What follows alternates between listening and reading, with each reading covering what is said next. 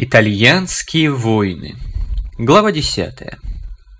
Прошлая заметка в основном была посвящена не собственно военным событиям, а краху персонально Чезаре Борджа и, что еще более важно, краху планов и идей его отца, Новый папа Юлий II, портрет которого как личности я уже постарался вкратце набросать, разделавшись с самой главной для себя угрозой, семейством своих предшественников, пробовавшего понтифика меньше месяца Пия III, оставим за скобками, не рискнул же вести сложную игру на противоречиях между сильнейшими державами, но по-прежнему желал укрепления своей власти и, что было для него особенно важным, формального статуса.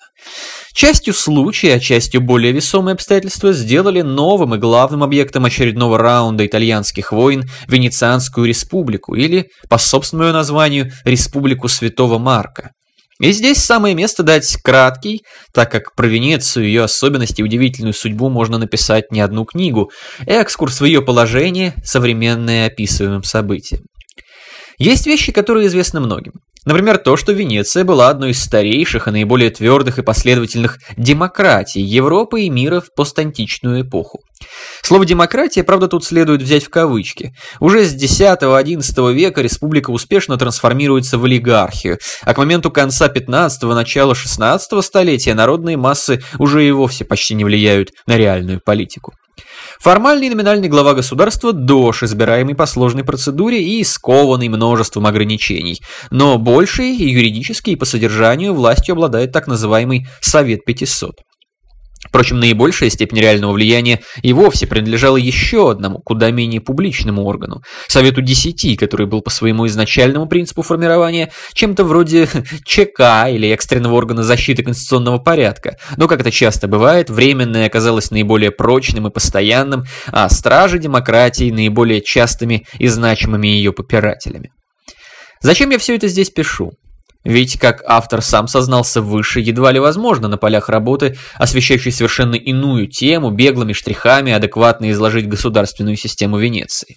Прежде всего, чтобы показать тот факт, что республикой руководили избранные аристократы, которые, в свою очередь, становились таковыми в большинстве своем не благодаря древности рода или обширным земельным наделам, как в феодальной континентальной Европе, а благодаря своим торговым успехам, своим состояниям.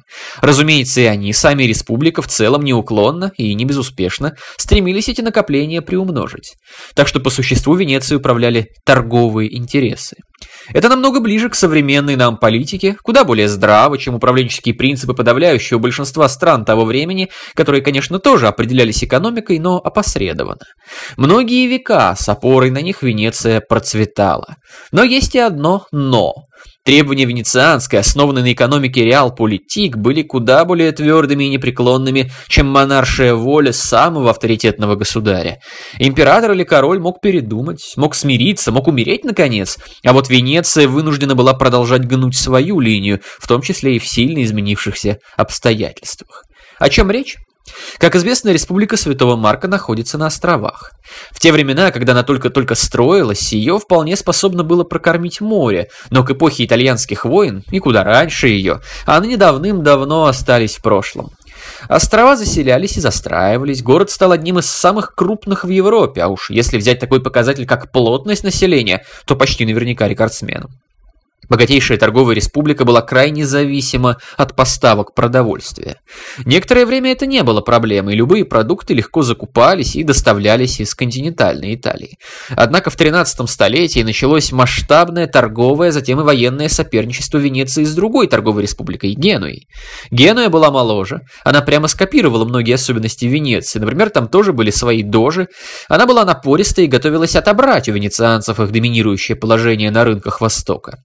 Византийские императоры стали достаточно активно поощрять это соперничество в своих интересах, чтобы никто не имел чересчур сильного влияния. Потом Византия едва не исчезла после Четвертого крестового похода при прямой помощи и участии Венеции, а возродившись на время из пепла вполне обоснованно ненавидела республику Святого Марка. Генуэзцы стали получать большие привилегии, венецианцы не сдавались, начались столкновения на море, переросшие в войны, и вот тут выяснилось, что Венеция, которая всегда рассматривала свое изолированное положение как лучшую защиту, из-за него же и очень уязвима. Частью усилиями генуэзцев, а частью и иных врагов Республики Святого Марка, которых зависть и желание подчинить такой лакомый кусок породили много, город очутился фактически в блокаде.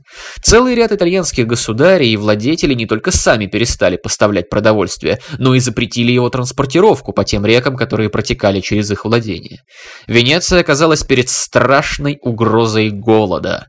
Вот это все и заставило венецианского кита ступить на сушу. Прежде умелые и смелые мореходы никогда не стремились полноценно проводить сухопутные кампании, не имели подобного опыта. Больше того, Венеция, как уже было сказано, гордилась тем, что для процветания ей достаточно только храбрости, смекалки, кораблей и моря, и даже вовсе не осуществляла себя с сухопутной Италией. Теперь же в битвах частью самим, а частью силами нанятых на ее деньги наемников, венецианцам пришлось завоевывать себе терра-ферма, или в буквальном переводе «твердую землю», владение на материке. Всю историю этого процесса, равно как и организацию, довольно любопытное управление занятыми землями, здесь раскрывать нет смысла и места, но важно обозначить следующее. Как-то не парадоксально, терраферма была сколь жизненно и экономически необходима Венеции, столь же и невыгодна и обременительна для нее. Она одновременно как давала промышленную безопасность, продовольствие, определенное предполье, на итог весьма обширное перед территорией, примыкающей непосредственно к Венецианской лагуне, так и требовала изрядных средств для своей обороны и социального обеспечения. Да-да, венецианцам пришлось датировать многие из городов, которые в былые времена были ее же конкурентами, но, влившись в состав республики, потеряли прежнюю экономическую базу, а вот уровень жизни утрачивать не желали. И во избежание восстаний для укрепления верности крылатому льву, то и дело на средства то одного, то другого магната-благотворителя, либо прямо республики, в них возводились соборы и общественные здания. Что еще хуже, владения на терраферма вовлекли Венецию в бурные воды континентальной политики и постоянных войн, всех со всеми которых она столько лет счастливо избегала. Противостояние гвельфов и гибелинов к этому времени вроде уже клонилось к закату, а вот эпоха кондотьеров как раз только-только вступала в зенит. Республика оказалась вынуждена выкинуть на них, защищавших ее владения, атаковавших владения недругов и просто шантажировавших массу денег и еще больше их количество на взятки и откуп для самых разных континентальных господ, которые теоретически могли бы проявить враждебность. Некоторое время подобная практика могла продолжаться. Венеция была богата, Генуя к началу 15 века окончательно проиграла в затяжном конфликте и покорилась герцогству Миланскому, но, во-первых, по Венеции некогда страшно ударила великая чума. Население резко уменьшилось, и необходимость в людях для обороны снижаться не желала. С этого момента венецианцы уже почти полностью полагаются на наемников. Свои кадры критически нужны для флота, а значит, траты растут. Во-вторых, начинается стремительный закат и крах главного экономического партнера – Византии. Отношения с ней у венецианцев были разные, вплоть до очень сложных и откровенно враждебных, но императоры всегда ценили возможности средиземноморской торговли как таковой. Османы жили по другим принципам и ставили иные, часто предельно жесткие условия. 28 февраля 1500 года визирь и вовсе прямо сказал венецианскому послу следующее. «Передай сеньории, что их обручение с морем закончилось, теперь наш черед». Довольно скоро венецианцы, совершенно того не желая, окажутся втянуты одними из первых западноевропейских стран в конфликт с этой чудовищно большой, особенно по сравнению с ними самими силой. Султаны просто объявляли, что желают взять то или иное, и брали. Миром, если им уступали, или силой, если нет. И тут еще стало ощутимо расти и могущество Милана, его амбиции, а Генуя к этому моменту вполне интегрировалась в миланские владения и уже в таком качестве опять могла начать теснить островитян на морях. Самое важное для будущей печальной судьбы республики события, конечно, я еще не упомянул. Да и сами венецианцы о нем знали и заботились пока довольно мало. Это, разумеется, открытие нового света, но оно сможет действительно сказаться на них только в будущем. А пока Венеция находилась в зените во всех смыслах этого слова, и в том, что она блистала богатством и успехом, и в том, что дальше каждый ее шаг, медленнее или быстрее, лишь снижал ее возможности и силы. Во время Первой итальянской войны венецианцы, негласно и не посылая войск, но посылая деньги, поддерживали французов. Им импонировали планы короля Карла отправиться в великий поход на Константинополь.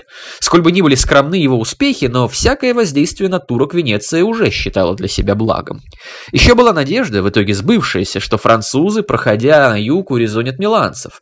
Схожей была и ситуация во время Второй итальянской войны. Осторожная, негласная, не имеющая полного одобрения даже в собственных властных структурах республики, но поддержка французов. Они могли, наконец, разбить и разбили миланцев, они выводили из игры Неаполь, который в определенной мере был конкурентом в торговле, плюс под шумок был шанс несколько сокруглить основной участок террафермы, как раз в той области, которая в современной Италии именуется регионом Венето, а еще получить за благожелательный нейтралитет пару городов от бывших владений неаполитанской короны, городов, которые можно будет использовать как перевалочные базы факторий на юге Адриатического моря, то есть таких, которые все же будут приносить не убытки, а доход. Впервые за последние полстолетия умелая дипломатия республики дала ей повод для того, чтобы действительно радоваться и гордиться своими успехами. Со стороны хорошо виден блеск золота, плохо – проблемы и трудности. К концу Второй итальянской войны венецианцев недолюбливали многие. Испанцы за то, что те поддерживали, пусть и не прямо их врага. Французы за то, что поддерживали мало, робко и с условиями. Все за то, что только венецианцы смогли получить именно то, чего они и хотели. И все же все подобные настроения не вылились бы ни во что, если бы не смерть Родриго Борджа и утверждение на троне святого Петра Юлия II. Тут надо заметить, что венецианцы сделали промах. Они заняли во время борьбы за папский престол несколько небольших городков на стыке своей тарафермы и завоеваний Чезары. Сперва они надеялись, что сам этот факт и вовсе не станет поводом для большого шума. Потом на то, что им зачтется поддержка бывшего кардинала Делла Ровере, ставшего Юлием II. После, когда города были им все же затребованы назад, они попытались предложить за них денег, повести переговоры и смертельно оскорбили папу самим фактом того, что немедленно ему не подчинились, не отдав то, что он считал железно своим. Плевать, что города брал Чезаре. Теперь они часть папской области и точка. Прежде чем венецианцы успели опомниться, папа взъярился так, что потерял голову и начал новую войну. Как? Собственных сил, чтобы одолеть Венецию, папы не было. Армия резко ослабела с окончанием влияния Чезаро и вообще Борджа на дела. Но он вполне мог бы все же попытать счастье в деле отвоевания городов. Вместо этого же папа почти официально приглашает к союзу и вторжению сразу две могучие внешние силы – Францию и Священную Римскую империю. Французы, как уже было сказано, были недовольны позицией Венеции во время прошлой войны. Но главным было не это. Милан теперь был французским, а это означало, что старые интересы Милана Милана тоже в какой-то степени стали французскими. Прежде всего, это возрождение Генуи как крупного центра морской торговли. А еще, конечно, можно было при успехе попросту присоединить к Миланскому герцогству всю территорию венецианской террафермы, благо их права с династическо-феодальной точки зрения были сомнительны. А с такими владениями в Италии они точно превзойдут проклятых испанцев. С императором Максимилианом все немного сложнее.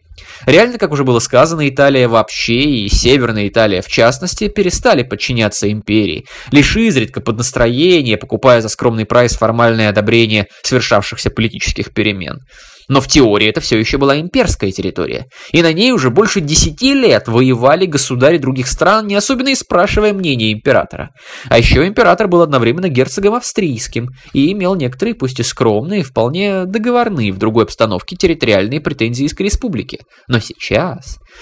Уже много позже сам папа, горестно, пусть и в своеобразной манере, оправдывался в письме венецианскому послу Антонио Жустиниани. «Венеция и себя, и меня сделала рабами, закабалила себя попытками сохранить, а меня попытками отвоевать.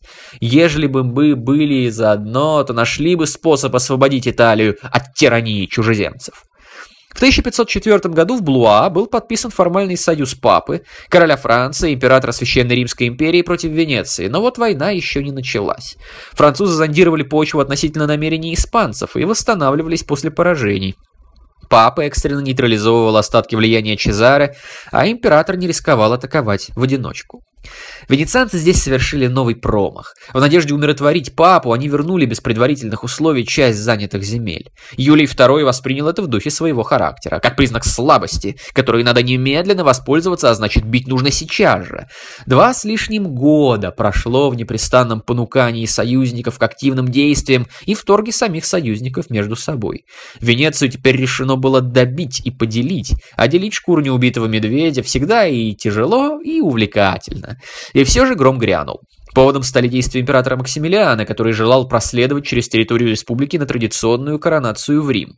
Само по себе это не составило бы проблемы. Вот только прохода он требовал не только для себя, но и для своей немалой армии.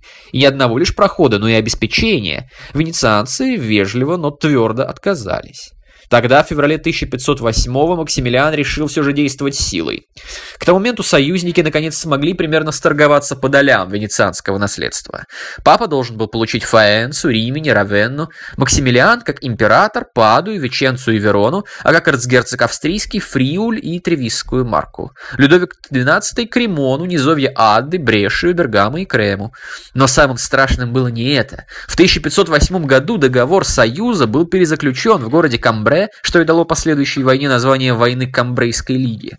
Это потребовалось по той причине, что к союзникам пожелала присоединиться Испания. Да-да, именно этим сенсационно завершился французский зондаж, исключительно по прагматическим, впрочем, причинам.